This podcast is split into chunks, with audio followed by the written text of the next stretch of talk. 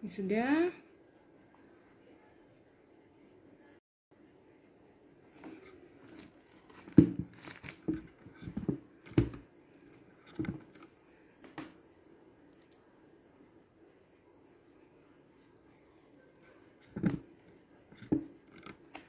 Ya, halo sahabat BPHN. Ini sudah ada yang bergabung satu, sambil kita menunggu yang lainnya bergabung bersama kita sore ini. Ya.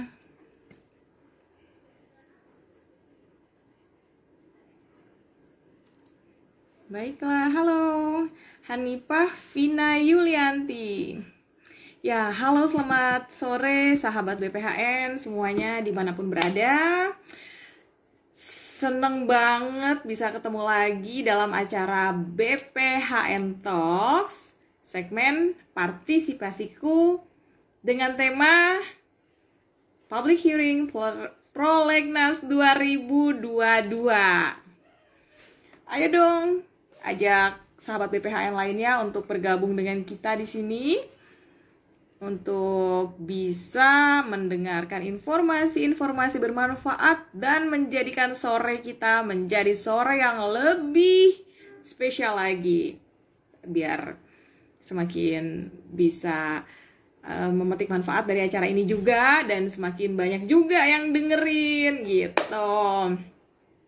Halo semuanya yang sudah bergabung, ini sambil kita menunggu yang lainnya bergabung juga bersama kita di sini di acara BPHN Talks, segmen Partisipasiku dengan tema Public Hearing Prolegnas 2022.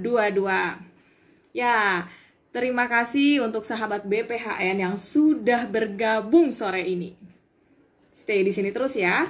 Dan jangan lupa ajakin teman-teman yang lainnya, biar makin rame dan bisa menikmati sore bersama BPHN Talks. Karena hari ini kita menghadirkan dua narasumber yang akan membahas tuntas seputar Prolegnas 2022. Sebelum kita panggilkan kedua narasumber kita, aku mau kenalin dulu nih aplikasi yang sangat bagus punya BPHN, namanya aplikasi Partisipasiku. Bagus banget. Kenapa bagus? Karena Karena melalui aplikasi Partisipasiku ini, seluruh masyarakat Indonesia, baik itu orang perseorangan, kelompok orang, atau instansi yang mempunyai kepedulian atau kepentingan terhadap substansi peraturan perundang-undangan, bisa memberikan masukannya untuk turut meningkatkan kualitas pembangunan hukum nasional. Jadi, partisipasi yang diberikan itu akan digunakan pada tahap ex ante, kemudian tahap ex post juga. Apakah itu? Pada tahap penyusunan naskah akademik dan juga pada tahap analisis dan evaluasi peraturan perundang-undangan. Wow, ini sudah banyak yang bergabung. Rasanya kalau sudah banyak yang bergabung, kita harus segera panggilkan kedua narasumber kita. Jangan lupa ajak semuanya, sahabat BPHN yang lainnya biar bergabung bersama kita. Karena kesempatan ini adalah kesempatan yang sangat langka. Ngobrol bareng dua ahli dari BPHN terkait dengan tema yang akan kita hadirkan saat ini, yaitu terkait apa? Terkait Public Hearing Prolegnas 2022. Siapakah narasumber yang akan kita hadirkan kali ini? Kita panggilkan segera. Ada Mbak Nunuk Kasubag Penyusunan Prolegnas. Nama lengkapnya Nunuk Febriana Ningsih. Narasumber kita yang satu lagi, sebentar, ini sepertinya sudah bergabung. Halo Mbak Nunuk, sudah mendengar suara saya? Halo Mbak. Hai. Nah, beliau adalah narasumber kita yang satu yang tadi kita sebutkan, Mbak Nunuk Febriana Ningsih, Kepala Sub Penyusunan Prolegnas. Sehat ya, Mbak? Halo sahabat-sahabat BPHN. Sehat, alhamdulillah Mbak Lisa. Baik, kita panggilkan narasumber kita satu lagi sebentar. Nih, kita coba panggilkan narasumber kita yang satu lagi, Mas Adrian Erika Tama, perancang peraturan perundang-undangan. Coba undang dan semoga sore ini berjalan dengan lancar. Amin, amin. Amin. Halo Mas Erik, sudah bisa bergabungkah dengan kami? Alhamdulillah. Halo Mas Erik. Halo, Assalamualaikum Mbak. Waalaikumsalam. Kayaknya latarnya itu sedang berada di kantor nih Mas Erik. PHN banget ya backgroundnya. Iya, nggak apa-apa. Itu berarti kan satu bentuk totalitas ya, bener nggak sih? Sore bersama BPHN Talks di BPHN. Nah, ini udah banyak banget juga sahabat BPHN yang bergabung dengan kita. Tadi untuk pembukaan, saya juga sudah sedikit menjelaskan tentang aplikasi Partisipasiku, aplikasi yang dikelola oleh PusAE ya, milik BPHN.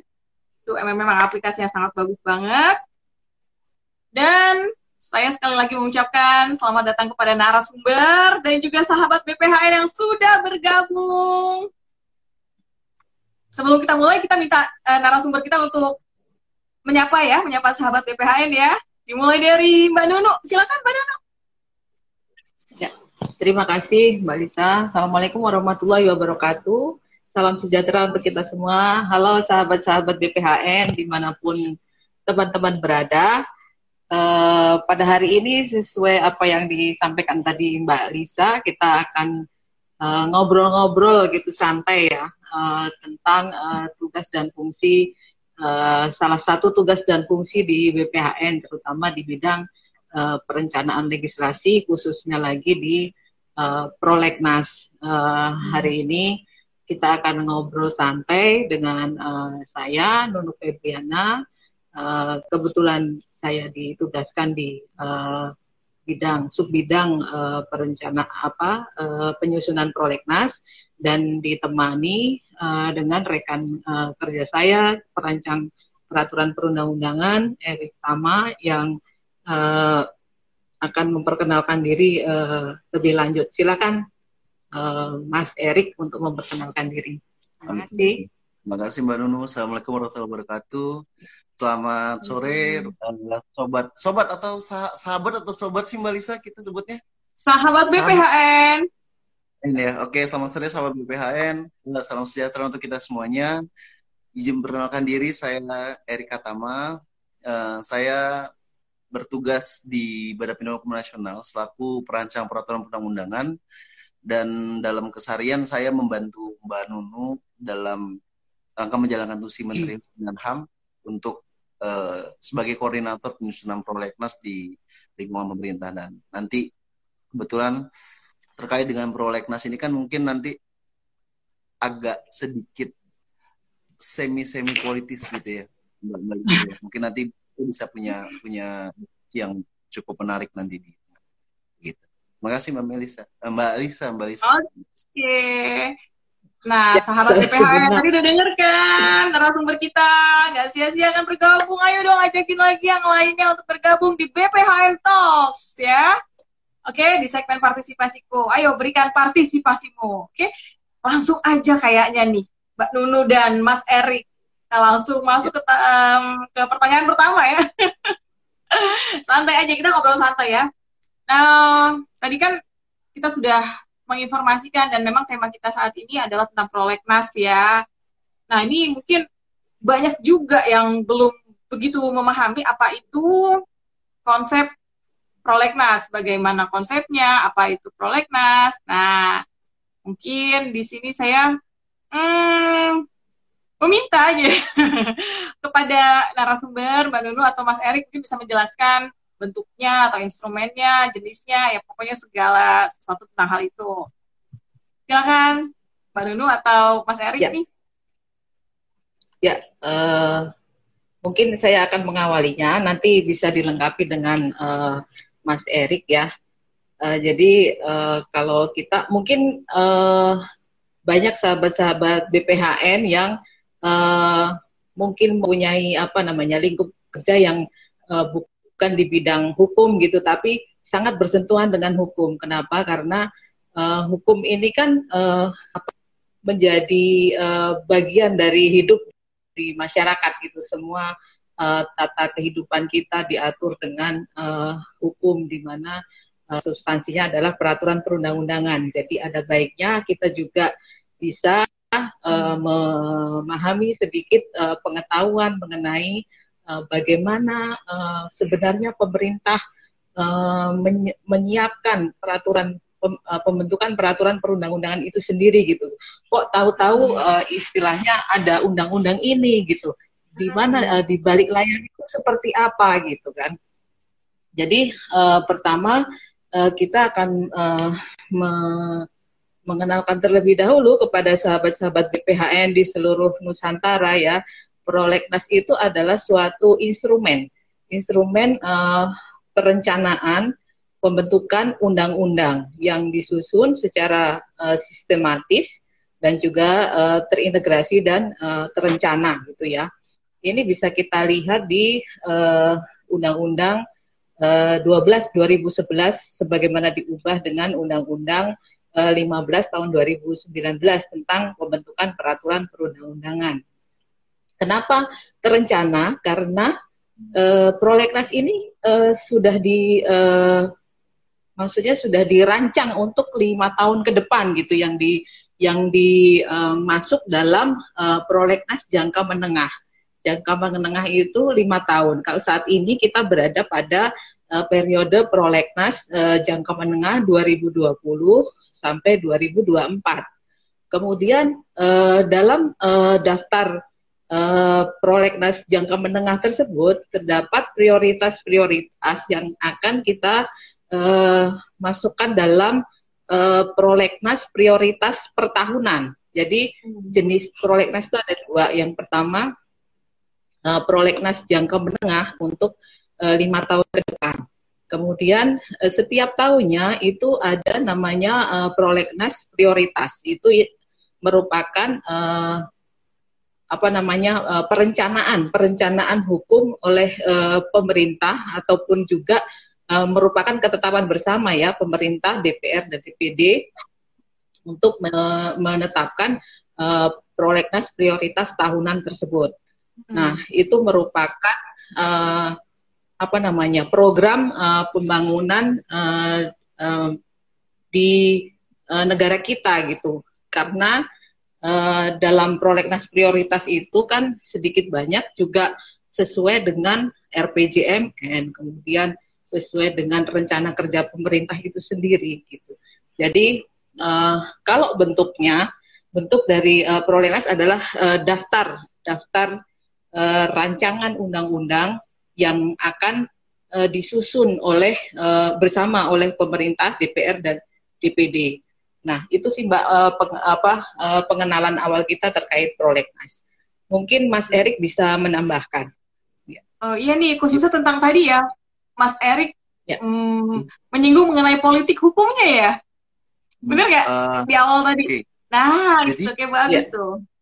Oke, jadi gini Mbak, kalau kita bicara prolegnas kita tarik ke belakang sejarah tentunya sangat, tetapi pada intinya prolegnas ini adalah ada 2 ya Mbak. Memang prolegnas produknya 1. Produknya adalah dari keputusan DPR, tetapi dalam proses penyusunan Nas, kita melibatkan 3 pihak, yaitu DPR, DPD, dan pemerintah. DPR itu dikoordinir oleh badan legislasi, kemudian DPD ada panitia perancang undang-undang DPD RI, dan pemerintah itu dikoordinir oleh Menteri Hukum dan HAM yang dalam fungsinya dilaksanakan oleh BPHN. Nah, dalam kita menyusun prolegnas itu, kita tidak semata-mata berbicara terkait dengan keinginan saja, tapi kita bicara terkait dengan kebutuhan. Nah, kebutuhan itu banyak. Ada yang tertuang dalam RPJP, terjuang dalam RPJMN. Kemudian kalau presiden kita kemarin kita mengenal ada istilah nawacita. Kemudian ada satu faktor yang paling cukup luas bisa dieksplor adalah kebutuhan hukum. Nah, kebutuhan hukum ini kan ada aspirasi masyarakat, kemudian kebutuhan hukum bagi pemerintah dalam rangka menjalankan pemerintahannya gitu ya. Nah, namun menurut saya yang sangat disayangkan adalah masih minimnya pengetahuan masyarakat bagaimana sebenarnya proses pembentukan suatu undang-undang yang sebenarnya prosesnya sangat-sangat, walaupun kita hanya tahunya seolah-olah undang-undang itu dibuat di DPR, hanya itu saja yang diketahui oleh mahasiswa. Tapi sebetulnya kalau kita tarik ke belakang, sangat luas, dia sangat panjang sekali alur prosesnya.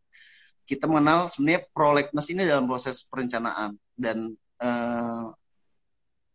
kitab orang menyebutnya kitab suci lah begitu ya. Jadi buku panduan utamanya adalah Undang-Undang 12 tahun 2011 bagaimana telah diubah dengan terakhir Undang-Undang 15 tahun 2019 dan ada peraturan pelaksananya, ada Perpres 87 tahun 2014 dan ada perubahannya Perpres yang Perpres 87 tapi saya lupa nomor berapa. Nah, dalam proses pembentukan peraturan perundang-undangan ini, Mbak, kalau kita bicara prolegnas dalam perencanaan awal itu dari prolegnas dimulai dari penelitian dan pengkajian sebetulnya. Jadi perencanaan itu dimulai dari prolegnas jangka menengah yang dijelaskan oleh Mbak Nunu tadi. Prolegnas jangka menengah, prolegnas jangka menengah itu memuat daftar rancangan undang-undang yang bisa ditanda kutip bisa dikatakan diizinkan untuk dilakukan perencanaan atau penyusunan di selama 5 tahun ke depan. Jadi selain judul-judul tidak dibolehkan kita menyusun suatu rancangan undang-undang kecuali ada izin prakarsa dari presiden. Jadi kalau kita mulai ke depan kira-kira undang-undang apa saja yang akan jadi dalam 5 tahun ke depan, ya lihatlah prolegnas jangka menengah itu, daftar itulah. Jadi prolegnas jangka menengah itu, kemudian ini kita baru bicara proses pembentukan peraturan perundang-undangan. Dari prolegnas jangka menengah itu, kemudian pemrakarsa melakukan melakukan proses penyusunan di internal pemerintah itu sangat panjang.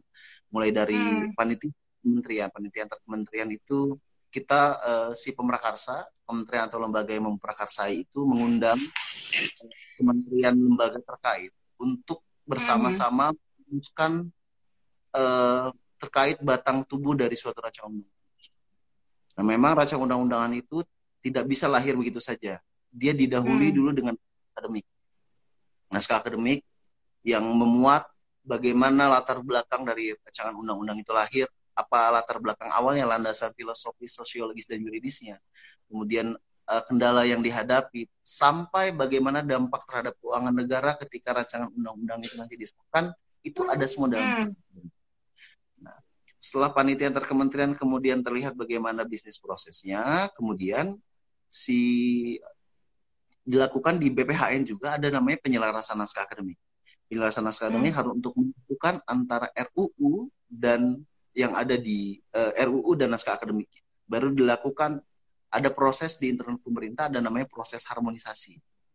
Nah, jadi dari serenteng panjang proses pembentukan peraturan undang-undang itu, Mbak, dari proses penyusunan itu baru dia bisa masuk dalam prolegnas prioritas yang dijelaskan oleh Mbak Nunu tadi tahunan. Artinya proses prolegnas prioritas itu adalah rancangan undang-undang yang sudah siap dibahas, artinya dia memenuhi kesiapan teknis untuk dilakukan pembahasan bersama DPR dan DPD. Walaupun DPD berdasarkan putusan Mahkamah Konstitusi ada batasan-batasan, jadi ya, tidak semua rancangan undang-undang bisa diinikan oleh DPD. Nah, terkait dengan proses prolegnas di lingkungan pemerintah, Mbak, kita itu yang pertama BPHN akan melakukan inventarisasi dulu. Inventarisasi dulu mulai dari RPJMN, RPJMN, RPJP, kemudian ada RKP, gitu. Kemudian ada aspirasi masyarakat juga ada dan kebutuhan hukum. Nah, inti utama pada kita sore hari ini adalah dalam hal ini pemerintah itu butuh feeding dari masyarakat. Nah, betul ini apa? Yang pemerintah itu butuh masukan dari masyarakat untuk menyusun prolegnas. Nah, selama ini mungkin kita terjebak dengan apa ya, dengan doktrin, bisa saya katakan sebagai doktrin karena banyak ahli yang mengatakan demikian, seolah-olah bahwa kalau ada pemerintah maka masyarakat tuh pasif gitu. Padahal semestinya saya sih menerapkan prinsip two takes for tango gitu. Jadi kedua pihak baik masyarakat maupun pemerintah harus sama-sama berperan aktif kan begitu, Mbak. Ya, nah, betul. Nah, itu peran partisipasi masyarakat. Hasil dari inventarisasi BPHN termasuk partisipasi masyarakat itu kemudian kita rumuskan itu tusi utamanya Mbak Nunu tuh merumuskan itu menjadi satu daftar konsep. Nah, konsep itu kemudian kita lemparkan ke kementerian dan lembaga untuk mendapatkan masukan. Kemudian setelah mendapatkan masukan dari kementerian dan lembaga, kita tidak lantas langsung merumuskan itu, tapi kita membuat partisipasi masyarakat lagi. Mbak Nunu akan buat hearing atau dengar pendapat dengan masyarakat. Nah, tapi setelah hearing dengan masyarakat itu, kemudian nanti kita rumuskan kembali, kita lihat konsep kesiapannya, baru dirumuskan bersama antar kementerian, ada namanya rapat pembahasan tahunan internal pemerintah, baru kemudian kita mendapatkan hasil judul rancangan undang-undang yang akan kita ajukan ke DPR untuk disetujui bersama masuk ke dalam prolegnas prioritas. Tapi terkait dengan penyusunan prolegnas prioritas itu tidak serta-merta apa yang diajukan oleh pemerintah itu akan langsung dibahas, karena kita butuh persetujuan bersama antara DPR dan DPD. Dalam hal ada usulan yang sama, itu kemudian akan kita lakukan pembahasan bersama dan menyepakati siapa yang akan menjadi prakarsa dari suatu rancangan undang. Tantangan dalam proses penyusunan prolegnas ini adalah dari daya jangkau pemerintah, Mbak. Itu. Kita kan selalu berharap pemerintah itu mencapai sampai di ujungnya,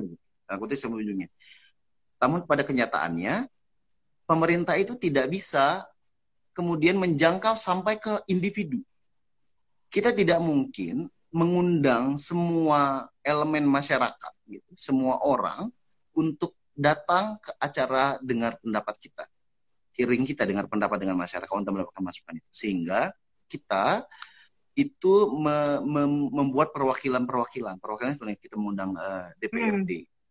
Kemudian kabupaten kota, kemudian ada ormas, ada LSM, dan guru besar dan akademisi. Nah, itu yang ini. Nah, dengan adanya, makanya saya dengan adanya partisipasi masyarakat ini, saya semua nih. Makanya saya berpikir sekarang ya, Mbak, kalau gitu memang benar nih, partisipasi masyarakat itu adalah ilham dari Yang Maha Kuasa ya, Mbak. Ilham dari dunia, dan kuasa masuk. Saya rasa itu dulu, Mbak Lisa. Iya, gila-gila. Tahapan BPHN lengkap banget ya, dari mulai sejarah dan juga tadi politik hukumnya juga udah dijabarkan secara luas sama Pak Erik dan Mbak Nunu. Sebelum kita masuk ke pertanyaan selanjutnya, dan sebelum ini pertanyaannya tenggelam, ada satu sahabat BPHN yang sudah mengajukan pertanyaan. Boleh ya, langsung kita campur aja ya, dari host juga, dari sahabat BPHN juga, ya nggak apa-apa ya bergantian. Karena biasanya gini, kalau udah lanjut, dia tenggelam gitu pertanyaannya. Oke, ini ada pertanyaan dari Besturen. Sejauh mana partisipasi masyarakat dalam menentukan prioritas peraturan yang akan masuk dalam prolegnas? Karena selama ini sepertinya partisipasi atau kondisi politik yang jauh lebih berpengaruh dalam keputusan tersebut. Silakan, Mbak Nunu atau Mas Erik. Mbak Nunu dulu. Ya, nanti saya dibantu Mas Erik untuk menjelaskan. Halo, sahabat BPHN, Besturen, non jauh di Medan ya. Jadi terima kasih atas pertanyaannya. Sejauh mana peran serta masyarakat? Sebenarnya peran masyarakat memang sangat penting ya, karena kenapa? Karena keberadaan peraturan perundang-undangan itu sendiri ya, yang menerima dampaknya adalah masyarakat itu sendiri gitu. Jadi kenapa kita selalu berusaha untuk membuat peraturan perundang-undangan itu yang memang tadi seperti di Erik sampaikan, bukan hanya sekedar keinginan pemerintah, tapi juga merupakan kebutuhan. Jadi saat ini kita juga selalu dari sisi pemerintah terutama ya, kita selalu berusaha untuk membuat perencanaan legislasi itu yang sejalan dengan sifatnya bottom up gitu ya, sesuai dengan kebutuhan masyarakat. Sebagai contoh misalnya undang-undang ITE gitu ya, undang-undang ITE itu selama lebih dari 2008 kalau nggak salah ya, itu sudah diimplementasikan itu, tapi masih selalu timbul persoalan, terutama terhadap pasal-pasal yang multitafsir terkait dengan penegakan hukumnya jika terjadi pelanggaran informasi melalui media online misalnya gitu ya. Kemudian pemerintah juga tidak tinggal diam terhadap hal itu. Nah, lalu pemerintah juga melakukan upaya, oh berarti ada pasal-pasal yang memang tanda kutip bermasalah gitu dalam implementasi. Nah, akhirnya pemerintah melalui evaluasi, rapat evaluasi prolegnas prioritas kemarin pada tanggal 15 September itu mengajukan usul terkait dengan perubahan RUU ITE itu sendiri gitu, dengan urgensi yang telah disampaikan bahwa dalam implementasinya timbul persoalan-persoalan terhadap pasal-pasal yang multitafsir tersebut.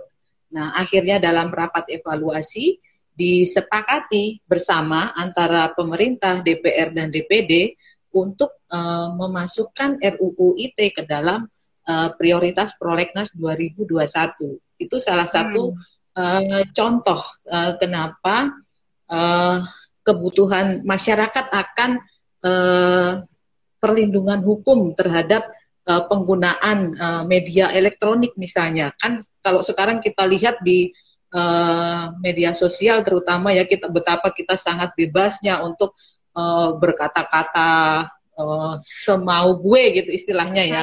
Kalau di Twitter apalagi kejam-kejam itu netizen itu kan. Nah, itu yang harus kita kontrol juga gitu, dan bagaimana pengaturannya, dan juga aturan-aturan lain yang sifatnya multitafsir tersebut untuk dilakukan revisi terhadap UU ITE. Artinya itu pemerintah sebenarnya tidak tinggal diam terhadap aspirasi masyarakat gitu, karena masyarakat merasa kalau kita ingat kasusnya Prita gitu, merasa dikriminalisasi terhadap undang-undang ITE itu sendiri gitu. Tapi pemerintah juga melakukan usaha gitu untuk melakukan perbaikan-perbaikan terhadap peraturan-peraturan yang memang ada persoalan di situ gitu. Itu salah satu contohnya. Mungkin Mas Erik bisa menambahkan. Silakan Mas Erik. Nah, gini Mbak, kalau tadi Mbak Nunu yang 2021 RUU ITE, saya coba ganti judul. Tahun kalau saya tidak salah 2019 kalau tidak salah ya Mbak. Ada gelombang besar demonstrasi menolak rancangan undang-undang tentang KUHP. Dalam penolakan rancangan undang-undang KUHP itu, walaupun dari sisi kita pemerintah sangat-sangat menyayangkan sekali kan gitu, karena ternyata gelombang mahasiswa yang bergerak itu sebenarnya bisa kita artikan dua. Dari sisi positifnya adalah kita masih melihat kepedulian mahasiswa akan perkembangan lebih baik untuk negara kita. Tapi ada sisi negatif yang saya lihat. Sisi negatifnya, nah, ternyata pergerakan mahasiswa yang berlangsung secara nasional itu dikompori bukan berdasarkan kajian, analisa mendalam, tapi hanya terkait dengan ada pamflet yang dikeluarkan oleh media yang dikatakan media yang cukup kredibel. Waktu itu kalau tidak salah ada poin terkena RUU. Nah, ketika terjadi demo itu, tidak lantas kemudian pemerintah tidak menghiraukan itu saja.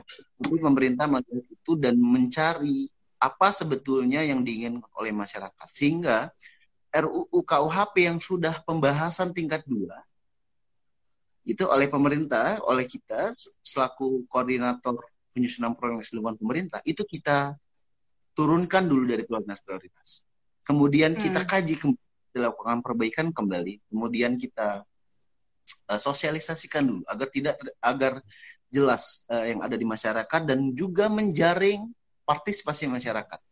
Ketika itu sudah siap, dan sekarang sudah siap, kemudian kemarin baru hari Rabu kemarin Menteri Hukum dan HAM rapat bersama Badan Legislasi DPR, kemudian kembali memasang rancangan undang-undang KUHP, dan semoga saja dengan adanya kemarin sudah dibuka ruang partisipasi masyarakat yang cukup luas itu, baik kepada akademisi maupun kepada lembaga swadaya masyarakat atau penggiat dan aktivis dan lainnya, itu tidak lagi menjadi gejolak, dan RUU KUHP ini menjadi jawaban atas apa yang atas kebutuhan suatu kitab undang-undang hukum pidana. Kitab undang-undang hukum pidana kita itu sudah lama, bahkan banyak yang mengatakan bahwa kitab undang-undang hukum pidana kita itu kan peninggalan kolonial, walaupun sebetulnya walaupun bentuknya sudah dalam bentuk sudah kita jadikan sebagai undang-undang, tidak lagi menjadi murni sebagai undang-undang si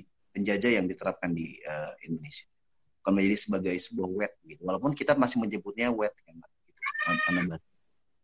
karena rancangan undang-undang KUHP ini kan kitab besar, Mbak, yang memang sebetulnya kalau ibarat katanya sebuah bis besar yang badannya sudah digerogoti gitu. Jadi sudah hampir habis, tapi saya tidak sampai ke dalam. Jadi harapannya adalah kalau tadi Mbak katakan terkait sejauh tadi Mbak Mareta menanyakan sejauh apa sih pengaruh partisipasi masyarakat, kita bisa lihat dari rancangan undang-undang KUHP ini. Jika masyarakat banyak memberikan aspirasi yang mungkin bertentangan dengan rancangan yang sudah dibahas bersama antara DPR dan pemerintah, kemudian pemerintah akan melakukan evaluasi kembali. Pengaruhnya sampai sejauh itu. Dan saya berharap ini masuk dalam Prolegnas kembali, dan saya berharap tidak ada lagi gelombang-gelombang unjuk rasa atau protes tentang, karena saya yakini bahwa rancangan undang-undang KUHP ini disusun oleh putra-putri terbaik bangsa, Mbak. Disusun oleh para akademisi, para guru besar. Jangankan guru besarnya, staf yang mewakili Kementerian Hukum dan HAM dalam pembahasan itu sudah dipilih kredibilitasnya. Jadi saya yakin langsung akan menjadi jawaban atas kalau orang-orang bilang, orang-orang pidana, kami haus akan kepastian sebuah kitab kami. Demikian, Mbak Lisa. Terima kasih, Mas Erik. Iya. Saya masih ingat itu rame-ramenya KUHP ya. Dan saya tadi memang tertarik sekali dengan statementnya. Demonstrasi yang dilakukan bukan berdasarkan kajian, melainkan provokasi dari pihak-pihak tertentu ya. Padahal kalau mau mencari latar belakangnya dan naskah akademiknya, itu bisa dilihat di website kita ya. Dan sudah ada di situ, di BPHN.GO.ID. Jadi bisa dilihat di situ semuanya naskah akademiknya. Kemudian kalau ingin memberikan usulan dan juga masukan terhadap peraturan perundang-undangan dan juga permasalahan hukum yang ada, klik aja aplikasi Partisipasiku, ya nggak? Nanti langsung diklik di kolom pendapatku, kayak gitu. Oh ya, sebentar. Ini laptop saya saking menariknya juga, kayaknya bad nih. Sebentar, sambil saya ini ya, sambil saya charge ya. Oke, welcome back with me, Lisa, di BPHN Talks. Ini agak mundur sedikit nih, Mbak Nunu dan Mas Erik. Tadi sempat disebut RPJP dan RPJMN. Nah, mungkin ada sahabat BPHN juga yang bertanya-tanya, itu singkatan apa sih, gitu. Bisa nggak dijelasin dikit juga nggak apa-apa. Banyak bagus. Ya. Silakan. RPJP, saya dulu ya Mas Erik, nanti dilengkapi oleh Mas Erik. Biasanya kalau melengkapi itu jauh lebih lengkap, Mbak. Jadi saya pengantar aja gitu ya. Jadi RPJP itu adalah rencana pembangunan jangka panjang. Biasanya, bukan biasanya gitu, ditetapkan dalam 25 tahun ke depan gitu. Jadi dalam 25 tahun ke depan Indonesia mau ngapain itu sebenarnya sudah ada perencanaannya melalui Bappenas, dikoordinasikan oleh Bappenas dengan melibatkan seluruh stakeholder, kementerian lembaga gitu ya. Nah, kemudian dalam RPJP itu di breakdown lagi ke bawah menjadi 5 tahunan, itu yang dinamakan rencana pembangunan jangka menengah, itu dibagi menjadi 5 tahun gitu kan. Nah, itu yang di Prolegnas kenapa diambil dari jangka menengah, karena ya RPJP juga, tapi lebih konkretnya lagi ke RPJM agar nggak terlalu jauh gitu ya akan kebutuhan, karena kebutuhan akan peraturan perundang-undangan itu kan sifatnya dinamis ya, mengikuti kondisi sosial masyarakat gitu. Jadi ada kalanya kita di tengah jalan juga menemukan bahwa ternyata seperti kasus pandemi. Siapa yang sangka sih kalau bukan hanya Indonesia, bahkan seluruh dunia merasakan penderitaan tanda kutip yang sama gitu dalam pandemi COVID gitu. Sementara peraturan perundang-undangan kita ternyata ada beberapa yang belum mengakomodir tentang pandemi ini gitu. Makanya muncul peraturan-peraturan baru yang mengatur terkait dengan penanganan COVID. Itu kan hal-hal yang di luar perencanaan kita gitu ya. Mungkin ada seperti RUU wabah penyakit menular gitu, tapi ternyata RUU wabah penyakit menular itu tidak menyentuh ketika adanya pandemi ini gitu. Jadi memang peraturan perundang-undangan harus visioner, bahkan kalau Prof. Sunariati harus 25 tahun ke depan itu kita undang-undangnya itu harus sudah menjangkau gitu, harusnya seperti itu. Makanya ada RPJP 25 tahun, kemudian di breakdown lagi ke RPJM, Rencana Pembangunan Jangka Menengah setiap 5 tahun. Itu Mbak, kemudian di breakdown lagi ke dalam tahunan RKP, Rencana Kerja Pemerintah. Itu juga dikoordinasikan oleh Bappenas, kemudian disusun Perpresnya, di situ setiap tahun kita mau ngapain, kebutuhan regulasi apa yang menjadi prioritas apa, itu diatur di situ. Makanya ketika kita menyusun sebagai pelaksana penyusunan prolegnas gitu ya, kita bersama-sama juga dengan Bappenas ketika menyusun kerangka regulasi untuk RKP, kemudian kita ketika menyusun konsep prolegnas yang akan tadi seperti disampaikan Mas Erik, kita menyusun konsep untuk penyusunan prolegnas prioritas tahun depan 2022 gitu. Kita juga melihat salah satunya dari RKP, kerangka regulasinya rencana kerja pemerintah yang dibuat oleh Bappenas gitu. Salah satunya itu. Tapi yang paling utama adalah adanya kesiapan substansi dan kesiapan teknis, terutama tadi seperti diuraikan Mas Erik bahwa harus sudah ada NA-nya, harus sudah PAK, harus sudah selesai penyelarasan NA, harus sudah selesai harmon. Itu baru bisa kita masukkan dalam konsep untuk prolegnas prioritas tahun depan. Itu Mbak, antara lain mungkin bisa dilengkapi oleh Mas Erik. Silakan Mas Erik. Saya bingung mau jelasin apa, sebenarnya sudah sangat lengkap. Lingkupnya, iya ya, RPJP, RPJMN seperti itu. RPJP panjang 5 tahun, kemudian RPJMN itu 5 tahun. Rencana pembangunan jangka panjang dan jangka menengah itu akan menjadi rencana pemerintah. Biasanya itu dibuat setiap pergantian. Kalau sekarang sih polanya begitu, setiap pergantian presiden dia 5 tahun.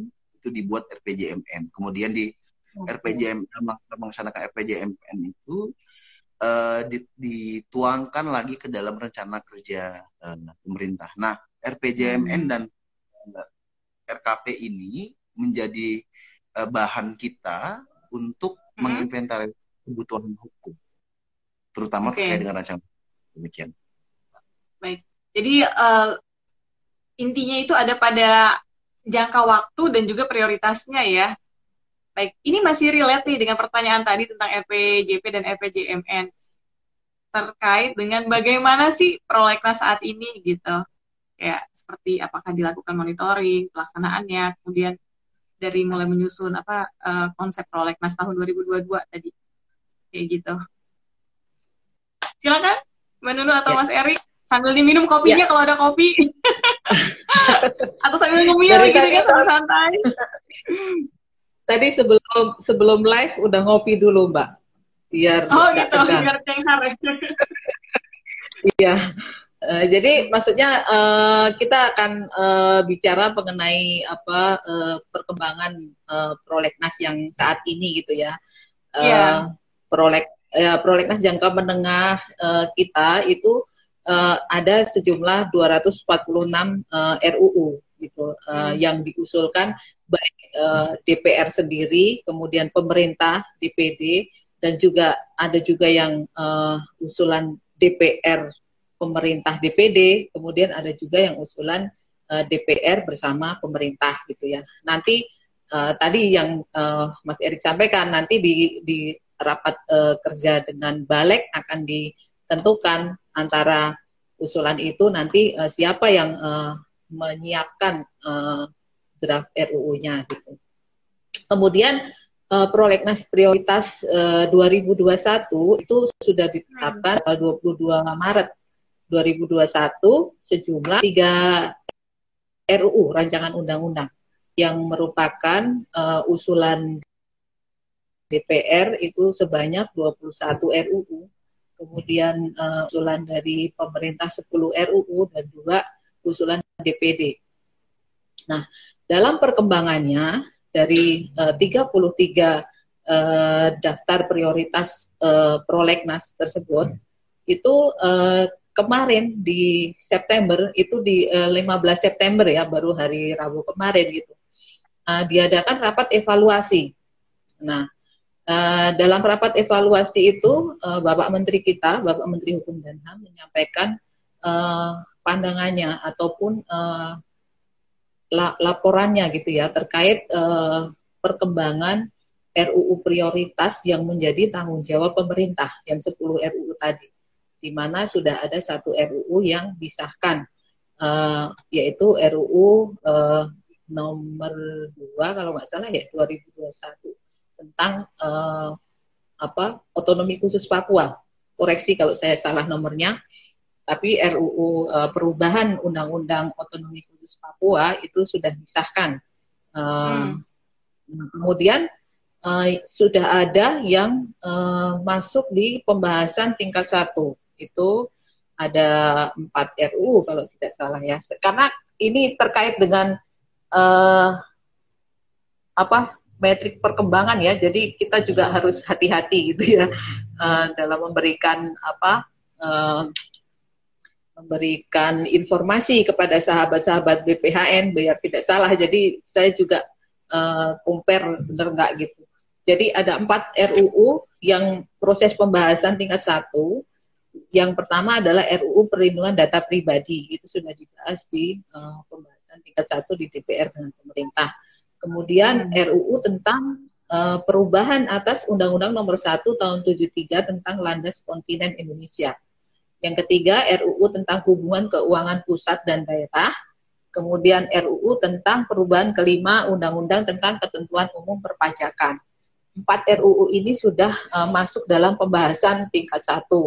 Itu Mas Erik mengikuti itu perlindungan data pribadi dan ketentuan umum perpajakan. Mungkin nanti bisa berbicara lebih banyak di 2 RUU tersebut. Kemudian ada 1 RUU yang sudah disampaikan di DPR, tapi sedang menunggu jadwal untuk pembahasan. Itu RUU Hukum Acara Perdata. Itu yang sudah ditunggu-tunggu oleh seluruh masyarakat, khususnya di bidang bisnis ya, itu untuk menunggu tentang adanya perubahan dari KUH Perdata kita yang juga sudah acara perdata yang sudah lama juga, itu kan warisan kolonial juga gitu.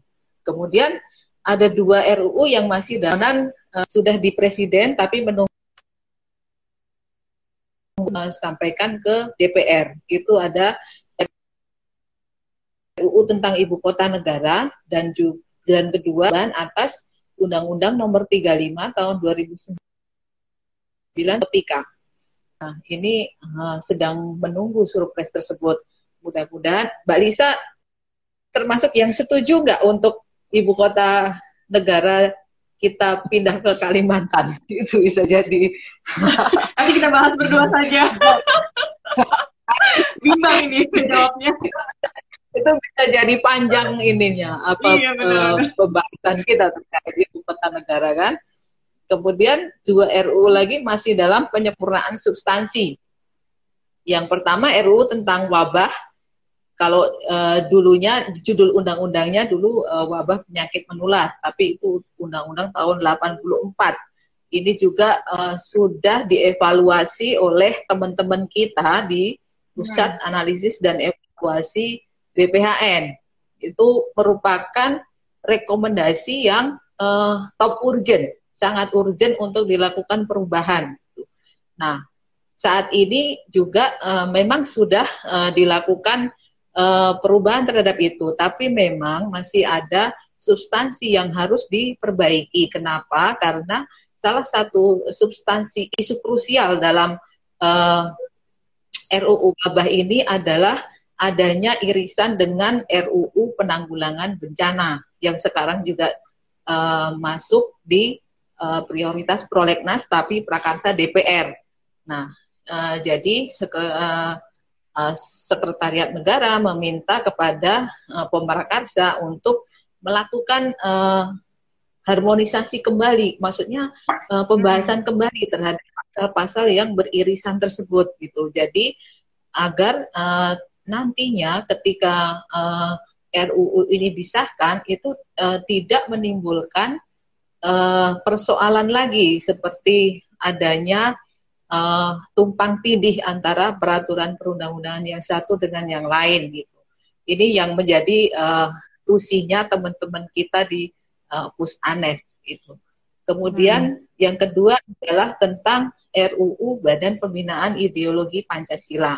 Jadi masih ada substansi yang harus disempurnakan kembali gitu. Jadi itu Mbak. Kemudian di dalam evaluasi kemarin itu dengan melihat perkembangan perkembangan 10 RUU dari yang menjadi tanggung jawab pemerintah, kemudian pemerintah dalam ini Bapak Menteri Hukum dan HAM mengajukan usulan adanya penambahan RUU dalam prioritas tahun 2021 dan sudah disepakati bersama antara Bapak Menteri, DPR dan DPR dalam hal ini Baleg dan juga DPD. 3 RUU telah disepakati untuk 4 RUU, satu usulan DPR yaitu RUU tentang BPK dan 3 RUU masuk usulan dari pemerintah yaitu seperti tadi yang Mas Erik sampaikan, RUU tentang KUHP masuk lagi ke prioritas Prolegnas karena proses uji publik, sosialisasi dan penyempurnaan substansi sudah selesai. Jadi dimasukkan kembali dalam prioritas untuk pembahasan tingkat 2. Kemudian yang kedua tentang RUU perubahan Undang-Undang ITE tadi karena adanya pasal-pasal terkait penegakan hukum yang di masyarakat dianggap sebagai pasal karet gitu yang multitafsir gitu. Itu jadi akan ada perubahan terhadap Undang-Undang ITE. Kemudian yang ketiga adalah RUU tentang pemasyarakatan. Nah, ini juga terkait dengan KUHP ya sebagai bagian dari criminal justice system ya. Jadi RUU pemasyarakatan ini juga masuk dalam prioritas Prolegnas. Kemarin juga disampaikan karena gini, hampir 50% kejahatan yang ada di lapas itu 50%-nya narkoba gitu. Jadi ini juga sangat terkait dengan RUU narkotika yang ada di prioritas juga gitu. Untuk didorong penyelesaiannya gitu karena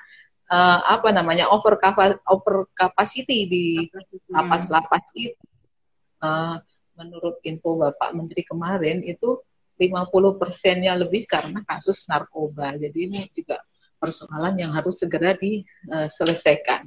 Itu kira-kira Mbak Lisa. Mungkin Mas Erik bisa menambahkan. Mas Erik, sebelum menambahkan ini ada komentar nih dari Dery Purwandi. Katanya Mas Erik ganteng. Siapa tuh? Oke.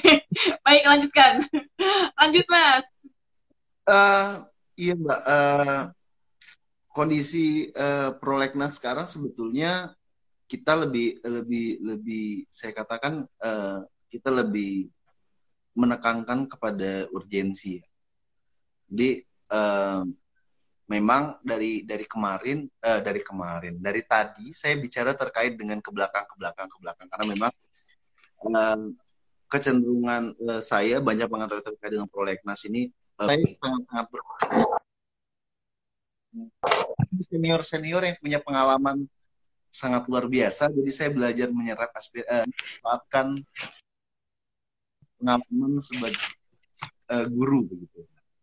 Nah, terkait dengan prolegnas ini Mbak, yang tadi dikatakan oleh Mbak Dulu, memang kita yang tadi saya katakan di awal, kita tidak semata-mata membawa suatu rancangan yang sudah siap dibahas kemudian kita bawa saja begitu, tidak bisa.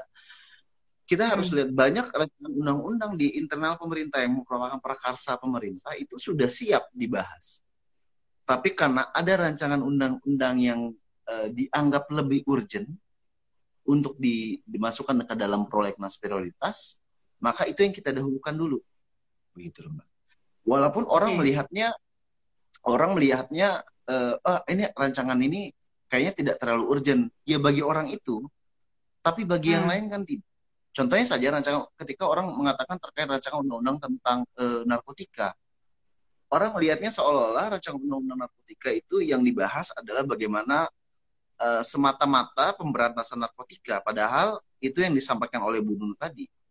Kita rancangan undang-undang narkotika itu kita lebih banyak mempertimbangkan efek overcapacity, di mana di dalam undang-undang narkotika yang ada, dan ini sudah menjadi kegalauan pegiat-pegiat anti narkotika bahwa semua sebagian besar pengguna narkotika ketika dia melebihi batas gramisasi itu kan ada gramisasinya gitu ya. Kalau ada melebihi gramisasi dia kemudian dia dipenjara. Kalau dia tidak melebihi batas kemudian direhabilitasi. Nah, efek panjang dari pengguna itu masuk ke dalam lapas adalah ketika seorang pengguna yang memang dia ketergantungan masuk dalam lapas yang notabene-nya dia terkunci. Kalau di dalam kesehatan kan kalau pengguna itu adalah orang yang sakit ya. Orang yang sakit kemudian tidak diobati. Nah, inilah yang akan diubah dalam undang-undang narkotika. Jadi kalau bisa saya katakan kita dalam menentukan prolegnas itu tidak semata-mata bicara terkait dengan pengaturannya ini harus sekarang, tidak.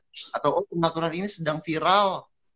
Kita menjadikannya ini karena ini viral harus diubah, tidak. Kita tidak latah viralnya di media, tapi kita bicara terkait dengan urgensi serta efek ke berbagai sektor yang terkait dengan rancangan undang-undang. Jadi tidak, kalau dikatakan tadi, jadi tidak kontradiktif ya Mbak. Kita mendengarkan aspirasi masyarakat, tapi kita tidak menjadikan viralnya suatu berita itu menjadi barometer kita dalam menentukan prolegnas prioritas. Gitu Mbak Lisa. Ya, terima kasih. Kita kembali ke pertanyaan sahabat BPHN dulu. Ini udah banyak banget tenggelam, makanya saya harus scroll. Sebentar, ini ada dari Mamets 2K. Apa itu 2K? Tapi sejauh mana? Tapi sejauh mana aplikasi Partisipasiku diketahui masyarakat? Sosialisasinya melalui media apa? Semoga BPHN Talks terus menyampaikan materi berisi seperti ini ya. Oh, tentunya. Tanggapi sama narasumber coba. Dia puas ini sahabat BPHN. Ya. Kayaknya kalau narasumber yang ngomong langsung dia puas gitu ya. Silakan. Ya. Terima kasih Mas Mamet atas pertanyaannya. Sebenarnya terkait Partisipasiku itu sudah kita libatkan sejak awal ya. Kalau Mas Erik juga mungkin ingat. Kita pernah hearing di Palembang tahun ini ya, itu bulan Maret kalau tidak salah gitu.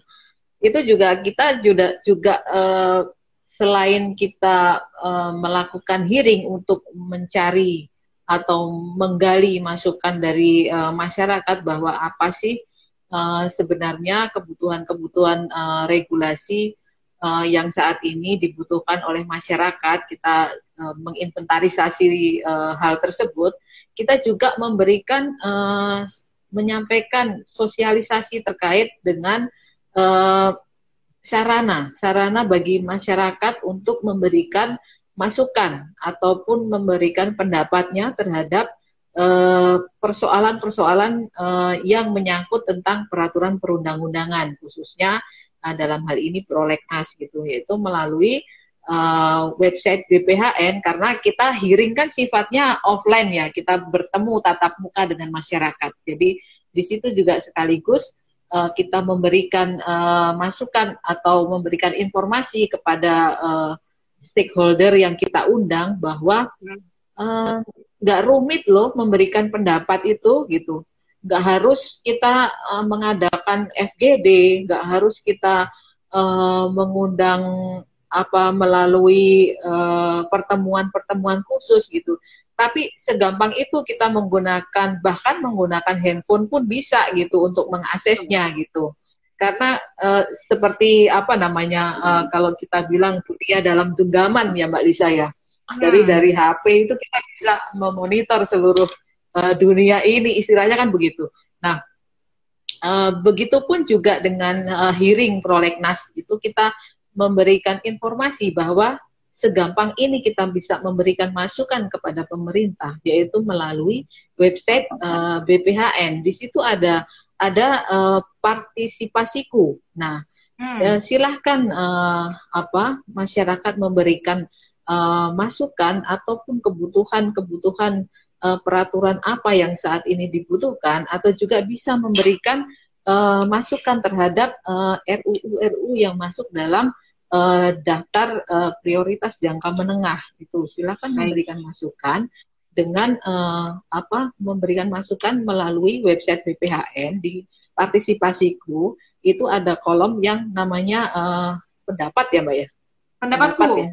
Pendapatku itu khusus untuk perencanaan legislasi. Nah, nanti di situ kan ada banyak ya, Partisipasiku kan ada banyak, ada yang memberikan masukan untuk evaluasi peraturan perundang-undangan, ada juga yang memberikan masukan untuk penyusunan pembentukan peraturan perundang-undangan ini. Nah, kalau untuk di perencanaan legislasi itu silakan masukkan ke pendapatku. Nah, itu nanti pihak yang operator dari Partisipasiku akan meneruskan kepada kami yang memiliki tugas fungsi untuk menyusun Prolegnas tersebut. Itu Mbak. Silakan Mas Erik mungkin ada yang ditambahkan. Mas Erik, mungkin nih Mas Erik nih. Sambil saya baca satu lagi. Gak satu lagi sih, banyak nih yang nanya. Maksudnya setelah pertanyaan tadi ada lagi pertanyaan, siapakah yang bisa ajukan RUU di Prolegnas? Nah, mungkin sambil menambahkan yang tadi bisa langsung menjawab yang ini nih. Silakan Mas Erik. Saya mengulang pernyataan saya di awal tadi, Mbak Lisa. Pada intinya adalah partisipasi ini adalah sebuah terobosan dari BPHN dalam rangka menjalankan TUSI Menteri Hukum dan HAM sebagai koordinator penyusunan Prolegnas di lingkungan pemerintah. Karena pintunya ada tiga, ada pintu DPD, pintu DPR, dan pemerintah. Nah, dari sisi pemerintah kita buka pintu yang tadinya kita hanya bisa menjangkau tidak sampai ke individu. Sekarang kita buka ruang, setiap individu bisa memberikan masukan kepada kita. Tapi yang digarisbawahi adalah pendapat tersebut tidak hanya pendapat instan ya Mbak. Kemudian seolah-olah begini, dan kita lagi duduk ngelamun, kayaknya bagus nih ada RUU ini, dia tulis. Tidak, tapi kita butuh reasoningnya, kita butuh dasar pertimbangan dia, apa latar belakang dia, tidak harus panjang, tidak harus juga membuat sebuah makalah, tapi minimal bisa menggambarkan urgensi dari usulan-usulannya dia. Kemudian kalau ditanyakan siapa sih yang bisa mengusulkan rancangan undang-undang, yang bisa mengusulkan undang-undang dari mana dulu nih? Dari sisi apa dulu nih? Sebagai pemerakarsaka atau mengusulkan? Kalau dikatakan mengusulkan rancangan undang-undang, setiap masyarakat bisa mengusulkan. Dari mana? Ya dari Partisipasiku ini. Jadi bisa diartikan partisipasi ini adalah masukan dari masyarakat kepada kita yang kemudian nanti kita telaah apakah layak atau tidak untuk kita tawarkan kepada kementerian lembaga yang memiliki tusi itu. Nah, kalau itu dari sisi yang pengusul, artinya namanya pengusul dalam arti yang sebenarnya. Tapi kalau dikatakan pengusul atau pemerkarsa, kalau kita tarik ke Undang-Undang 12 tahun 2011 yang telah diubah Undang-Undang 15 2019 itu, pemerkarsa itu adalah kalau untuk di lingkup pemerintah itu adalah kementerian atau lembaga pemerintah non kementerian itu yang sebagai pemerkarsa. Tapi yang sebagai pembahas untuk lingkup pemerintah itu adalah di lingkupnya pemerintah itu yang sebagai pembahas hanya kementerian. Jadi kepala lembaga pemerintahan tidak bisa mengikut membahas, tapi diwakilkan oleh menteri yang mewakilkan presiden dalam masalah undang-undang. Itu untuk di lingkungan pemerintah. Kalau untuk di lingkungan DPR itu biasanya ada dari anggota, ada dari komisi. Perbedaannya adalah kalau di lingkungan pemerintah dikoordinir oleh Menteri Hukum dan HAM, kalau di DPR itu dikoordinir ada alat kelengkapan namanya Badan Legislasi. Nah, Badan Legislasi itu punya tugas sama seperti yang dilakukan Menteri Hukum dan HAM di lingkungan pemerintah. Mereka mengakomodir rancangan undang-undang mana saja yang menjadi usulan-usulan dari anggota ataupun dari komisi.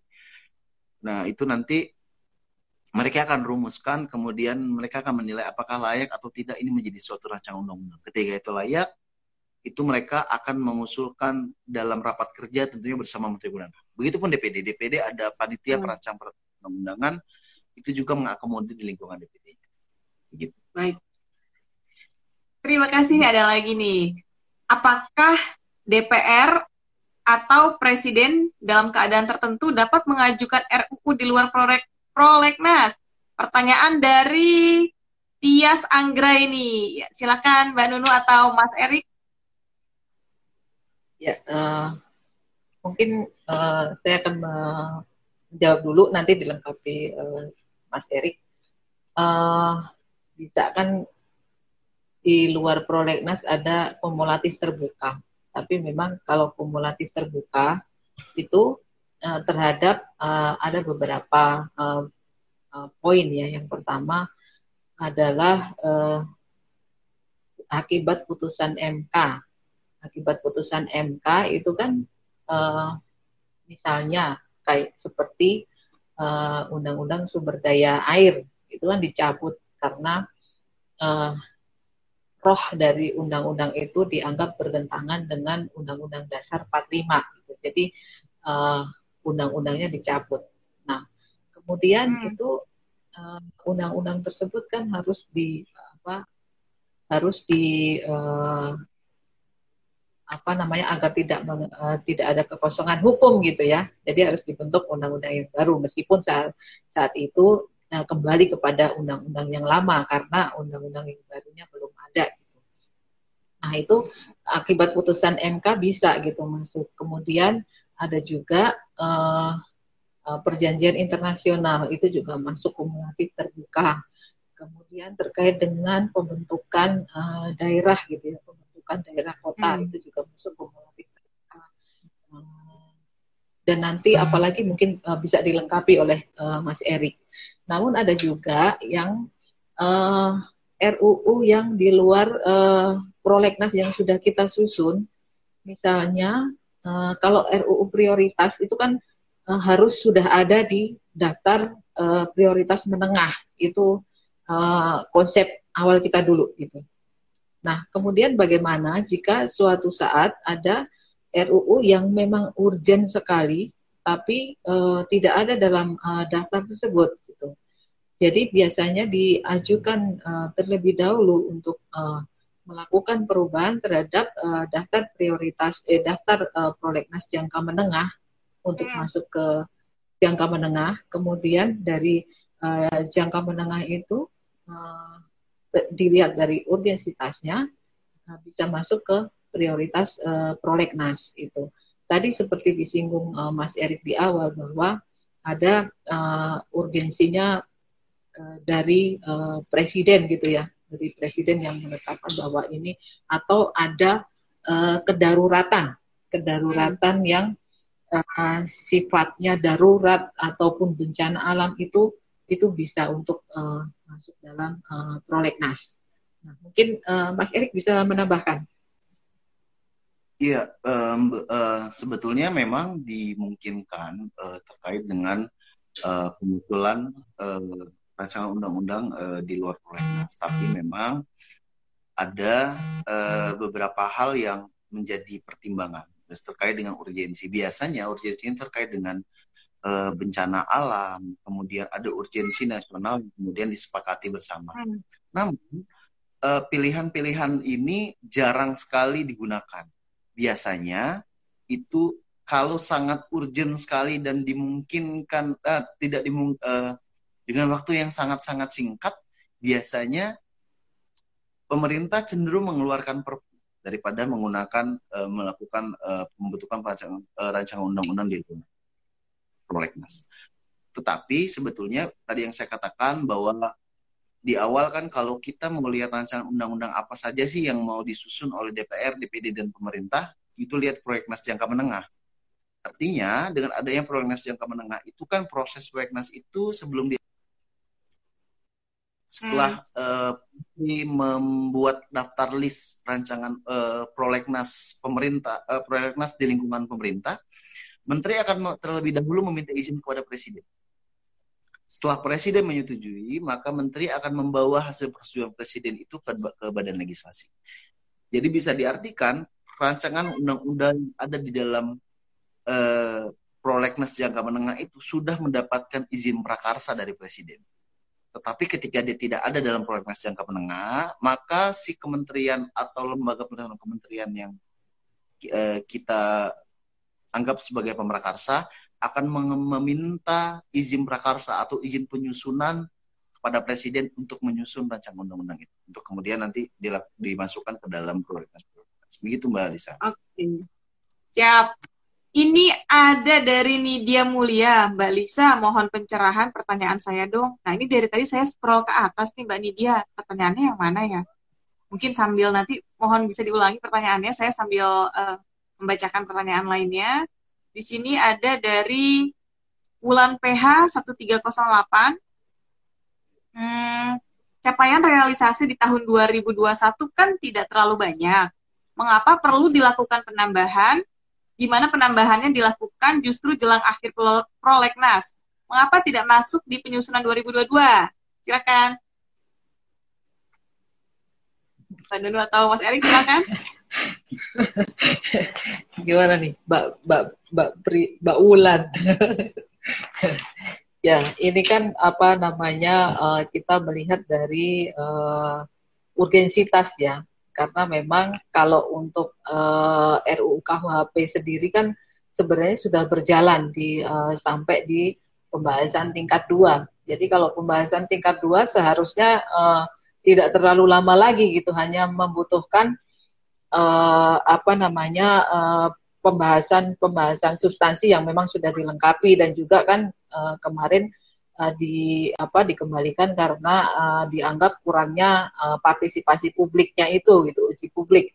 Dan selama setahun pemerintah sudah melakukan uji publik termasuk dengan stakeholder masyarakat, akademisi, dan juga DPR gitu. Jadi dianggap memang sudah cukup untuk kembali masuk dalam prioritas prolegnas 2021 gitu, dan sudah pembahasan tingkat 2. Semoga ya dalam waktu yang tidak terlalu lama lagi, September, Oktober, November, yang mudah-mudahan kita optimis saja ya, mudah-mudahan akan segera lahir tadi seperti apa yang dicita-citakan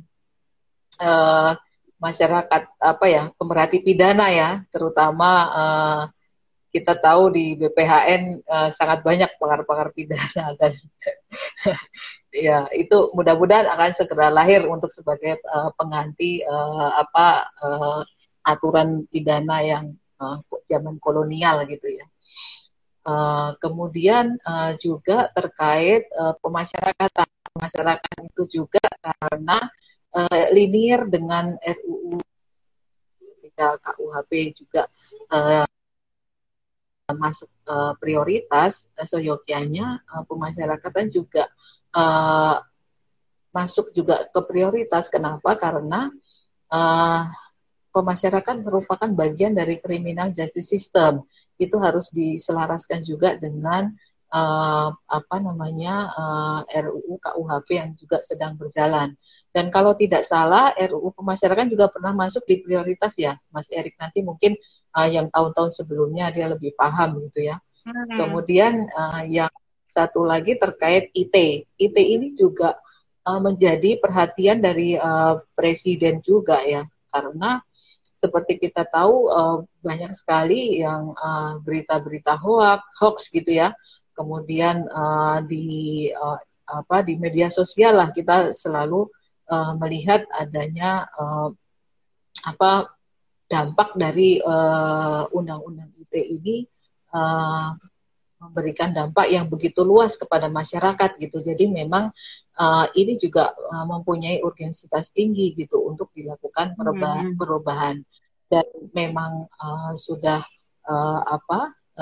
kesiapan teknisnya sudah memadai ya, tidak ada salahnya juga gitu kalau memang kesepakatan antara pemerintah, DPR dan DPD untuk menyelesaikan terhadap persoalan undang-undang ITE ini gitu. Mungkin Mas Erik bisa menambahkan? Iya, sebetulnya gini Mbak, kita sih mendasarinya itu dari amandemen konstitusi kita ya Mbak, bahwa kan terjadi pergeseran bahwa pembentuk undang-undang itu adalah DPR. Dalam hal ini kan presiden itu mengajukan usul. Nah, memang dalam prosesnya saat ini beberapa rancangan undang-undang sedang dalam proses pembahasan. Memang betulnya ya kata Mbak Dini, capaian masih rendah, tapi memang capaian itu diukur dari sudah ditetapkan atau disahkan atau belum si rancangan undang-undang itu. Nah, mungkin saja pertimbangannya DPR bahwa rancangan undang-undang yang ada itu mungkin sudah dalam tahap-tahap akhir.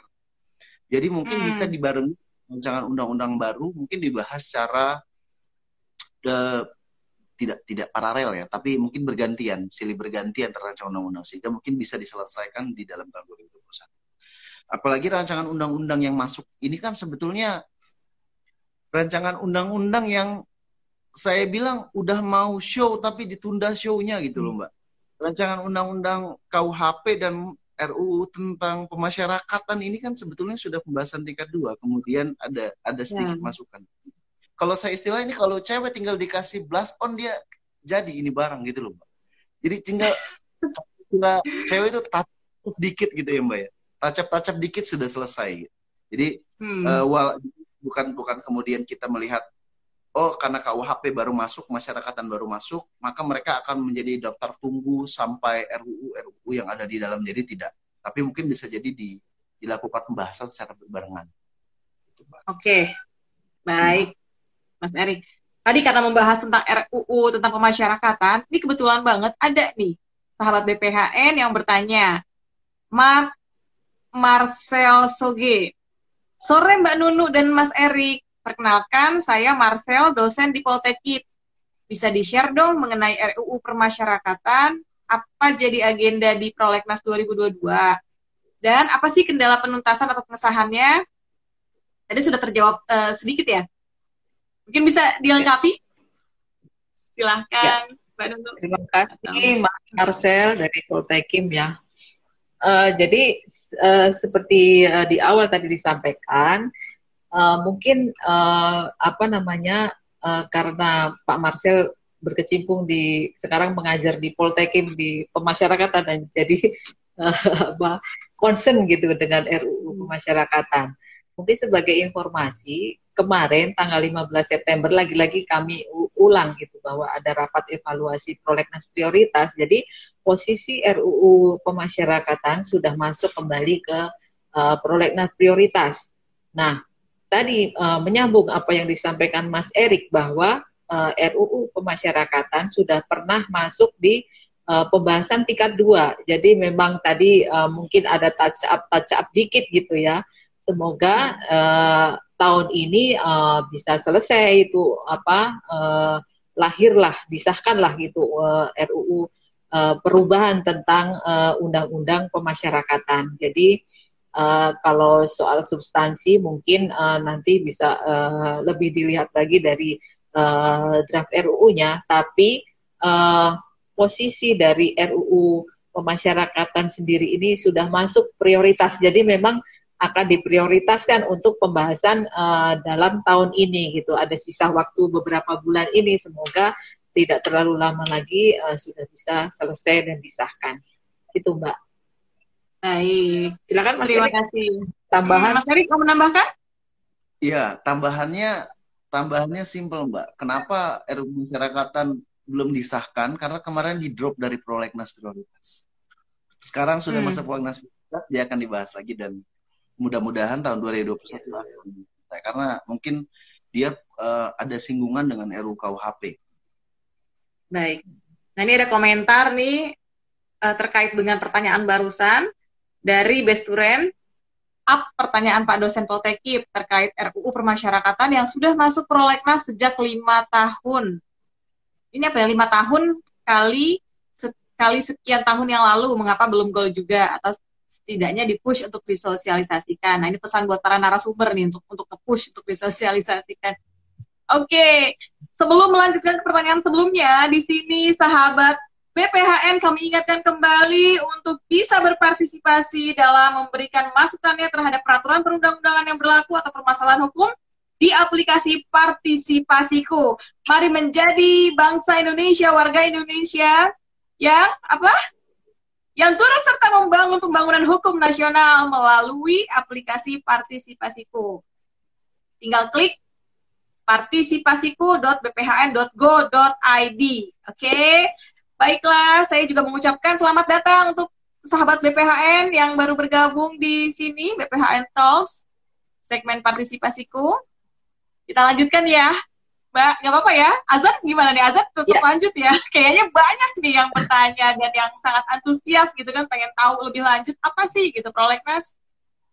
Nah, ini ada lagi dari Besuran lagi, oke. Biasanya RUU permasyarakatan hanya ramai dibicarakan atau digaungkan ketika ada masalah heboh saja di media. Setelah itu hilang sendiri macam pemadam kebakaran saja sepertinya. Oke. Oh, itu seperti komentar ya, nggak perlu dijawab sepertinya ya. Dari Febri Sugiharto, ini kayaknya saya kenal namanya nih, kayak narasumber yang kemarin nih. Pasti Mas Erik nih yang nyusun juga, oke. Apalagi nih, ada lagi dari Wulan PH. Oh, tadi sudah dijawab. Oke, kita ke pertanyaan selanjutnya.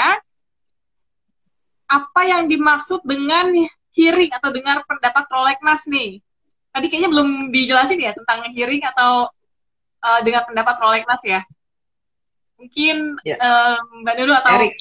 Mas Erik bisa menjelaskan. Mbak Nulu paling jago kalau jelas-jelasin hearing itu Mbak Nulu. Jadi sebenarnya mungkin nanti kalau ada yang kurang dilengkapi Mas Erik. Jadi hearing ini bagian sebenarnya amanat dari Undang-Undang 12 bagaimana diubah Undang-Undang 15 2019 ya, di pasal 96 itu bahwa partisipasi publik itu sangat penting dalam pembentukan peraturan perundang-undangan gitu. Jadi masyarakat diberikan kesempatan untuk memberikan masukan terhadap penyusunan peraturan perundang-undangan baik melalui media apapun gitu ya. Antara lain dengar pendapat atau public hearing, kemudian melakukan pertemuan-pertemuan, FGD, seminar, lokakarya dan sebagainya. Nah, melalui media baik media elektronik maupun non-elektronik. Nah, salah satu yang sudah kita laksanakan adalah melalui hearing baik di pusat di Jakarta ataupun di daerah. Nah, kemudian ada juga yang melalui media elektronik. Inilah kenapa BPHN membuka terobosan untuk membuat suatu terobosan baru dalam memberikan masukan terhadap kebutuhan-kebutuhan regulasi ataupun pendapat-pendapat yang ingin disampaikan oleh masyarakat, tapi mereka terbatas pada bingung nih apa namanya, kita mau salurin kemana sih pendapat kami gitu ya, merasa jalannya itu mau kemana gitu. Kalau kirim surat kayaknya kok sudah zaman old banget gitu ya kalau kirim surat.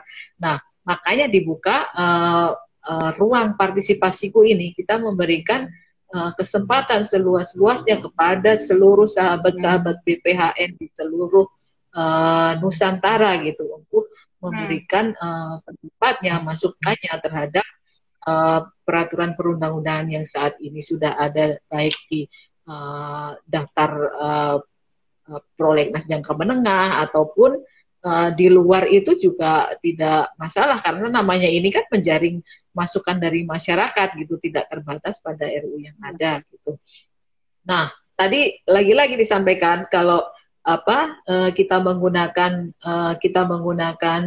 melalui media partisipasiku masuk ke pendapatku tadi ya Mbak Lisa ya, untuk memberikan masukan. Nah, itu sebenarnya sudah dilakukan di bidang perencanaan legislasi. Kita sudah memberikan sosialisasi ketika kita melakukan hearing dengan masyarakat dan stakeholder gitu.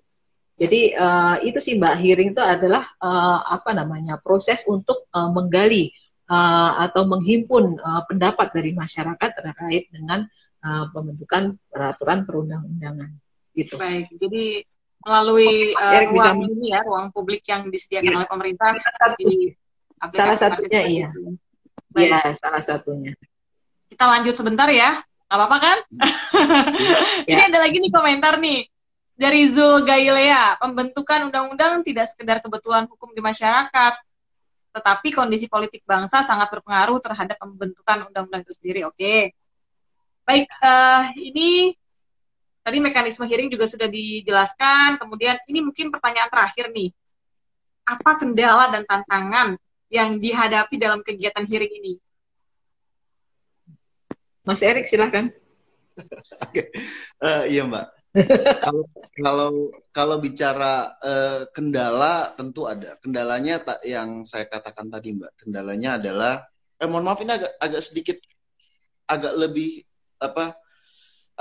dekat ya Mbak dari yang tadi, karena saya sudah siapkan baterai sampai 101%, ternyata tetap masih kurang juga gitu. Jadi memang kendala kita yang saya katakan di awal tadi, kendala kita adalah kita tidak bisa menjangkau setiap individu.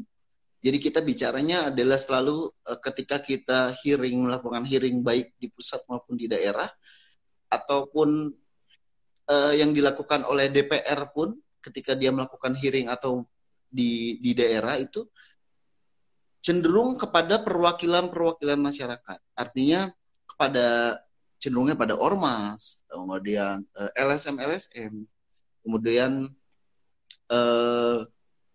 biasanya adalah akademisi yang diundang.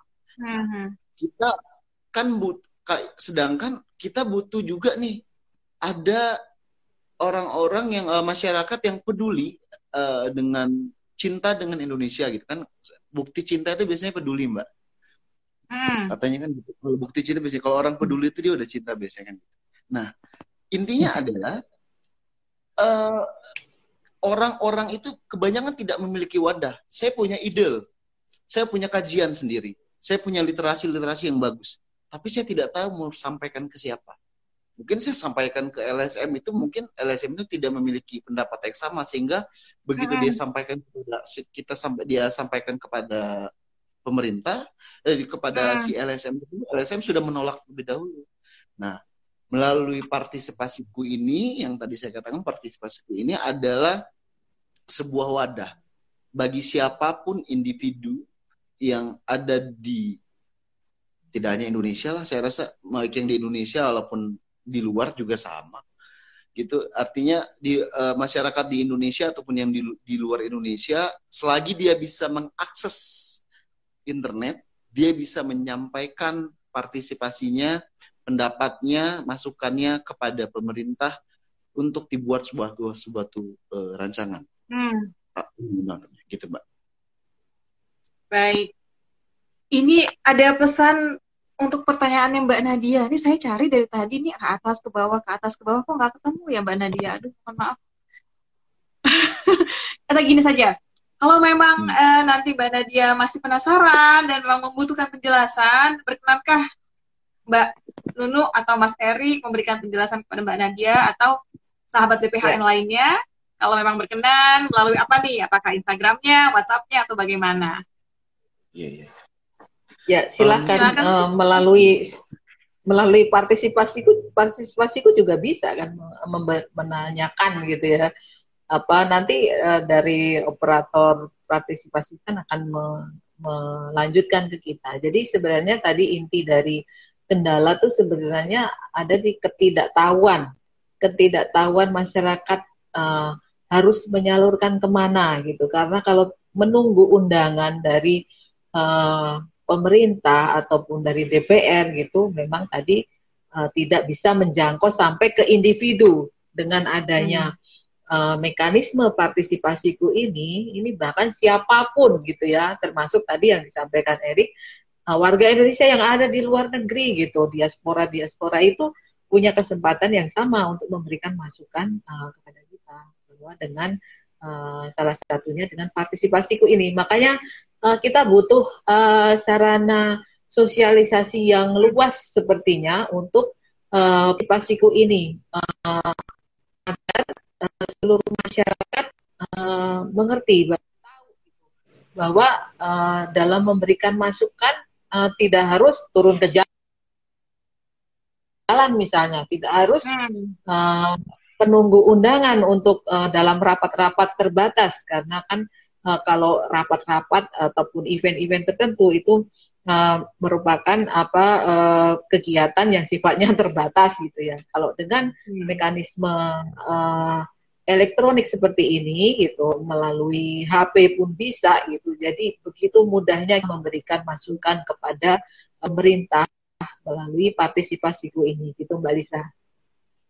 Baik, Mbak Nunu. Ini mohon maaf nih, ternyata ada yang membantu untuk menuliskannya. Jadi pertanyaan Mbak Nadia, nggak apa-apa ya, kita bacakan sebagai pertanyaan dari sahabat BPHN terakhir nih ya. Kenapa isi prolegnas hanya berupa judul-judul? Kenapa tidak ada ringkasan dan irisannya dengan peraturan lain? Seingat saya itu tadi kan. Oh, orangnya sudah lihat. Oke. Mungkin ini pertanyaan terakhir yang mohon dijawab oleh narasumber. Silakan. Ini mungkin Mas Erik ya yang lebih tahu ya, karena lebih dulu berkecimpung di prolegnas. Tapi memang prolegnas berisi data. Sebenarnya kita punya untuk isu-isu krusial dalam setiap RUU yang ada dibahas dalam prioritas prolegnas itu, tapi karena ini sifatnya kan RUU itu sifatnya kan butuh kesepakatan antara tiga pihak, antara pemerintah, DPR dan DPD. Jadi sementara dari sisi kita pemerintah, kita kan memonitor dari sisi pemerintahnya. Nah, itu nanti perkembangan itu kan akan bergulir terus, Mbak, dari pembahasan baik tingkat 1, tingkat 2 gitu. Jadi apa yang informasi yang disampaikan agar tidak bias gitu ya, nanti menjadi polemik gitu ya. Jadi memang daftar-daftar RUU di prolegnas itu yang disampaikan, tapi mungkin Mas Erik lebih bisa menjelaskan dengan baik ini terkait hal ini. Silakan. Oke, gini Mbak, simpelnya gini. Kenapa prolegnas hanya berisi judul dan hanya berisi judul saja? Karena itu adalah keputusannya DPR. Kalau itu adalah keputusan pemerintah, mungkin bisa kita ubah. Tapi prolegnas itu adalah keputusan DPR. Namun yang tadi mungkin Mbak Nadia tadi bilang. Mbak Nadia. Mbak Nadia mungkin dia agak khawatir kenapa hanya judul. Kita harus kembali yang tadi diterangkan oleh Mbak Nunu di awal, bahwa untuk masuk ke dalam prolegnas itu minimal ada hasil penelitian pengkajian atau naskah akademik. Jadi tidak mungkin hanya masuk judul saja tapi sudah ada barangnya sudah ada. Pertanyaannya sekarang barangnya masih embrio, masih 1 bulan, apa sudah 5 bulan, 7 bulan, atau sudah 9 bulan yang siap dilahirkan? Iya. Jawaban yang bagus ya. Semoga nanti Mbak Nadia bisa mendengarkan ulang ini rekamannya, karena hasil dari acara kita ini juga akan dipublikasikan di Instagram BPHN Kemenkumham.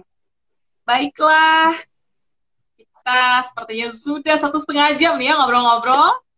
Saya ucapkan terima kasih untuk kedua narasumber, Mbak Nunuk dan juga Mas Erik.